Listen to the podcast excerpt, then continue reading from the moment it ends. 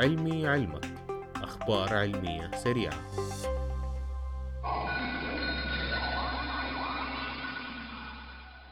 في كل مجرة بنلاقي مجموعة من الثقوب السوداء الصغيرة وواحد يصنف على إنه ثقب أسود عملاق.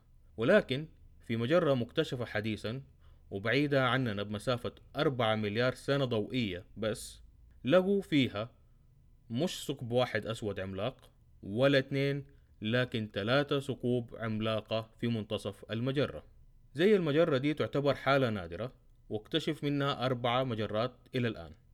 لكن المميز في مجرتنا الجديدة دي هو إنه اتنين من دي الثقوب السوداء بيدوروا حول بعضهم بمسافة قريبة جدا بتقدر بحوالي 450 سنة ضوئية.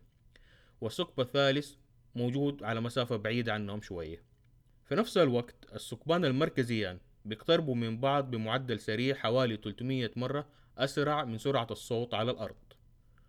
ويعتبر هذا الثالوث الأسود هو الأكثر قربا لبعضهم من المجرات الثانية وتم وصفها في مجلة نيتشر. من خلال ده الدوران للثقوب السوداء في المجرة بتقوم الجاذبية بالتقريب بينهم أكتر وأكتر حتى ممكن إنهم يندمجوا في ثقب واحد.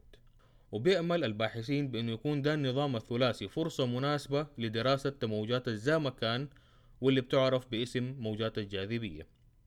ومع تقلص مداراتهم يجب على الثقوب السوداء أنها تطلق بعض من طاقتها المدارية كما هو متوقع من موجات الجاذبية اللي تنبأ بها أينشتاين من قرن ماضي.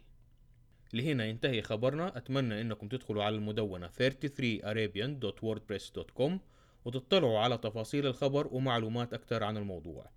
كان معكم علي مدرس وشكرا لاستماعكم.